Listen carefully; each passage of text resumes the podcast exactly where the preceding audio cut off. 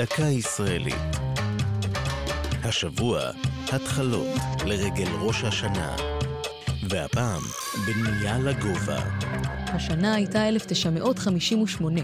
מועצת העיר תל אביב התכנסה כדי לברך על חנוכת הבניין הגבוה הראשון בארץ, ברחוב אליעזר בן יהודה.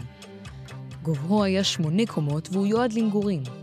בקומתו התחתונה נפתח המרכול הראשון בארץ, וקומת הגג שלו שימשה משרד לאדריכל המתכנן נחום זולוטוב. הקמת הבניין זכורה עד היום כהחלטה היסטורית. לפניה התנסו הבניינים בעיר לגובה עד שלוש קומות, ואילו הגבוהים יותר נבנו ללא אישור.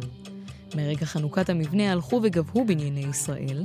בשנים הבאות נבנו עוד רבי קומות. הבולטים בהם היו מגדלי בורסת היהלומים ברמת גן, מלון הילטון בירושלים ומגדל אשכול באוניברסיטת חיפה. בסוף שנות ה-90 הואצה הבנייה לגובה והתרחקה מהמרכז גם לערים הקטנות יותר.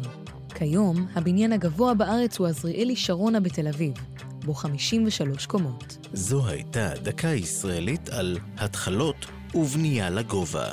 כתבה שירה אל-עמי, ייעוץ האדריכל ישראל גודוביץ', הגישה עמלי חביב פרגון.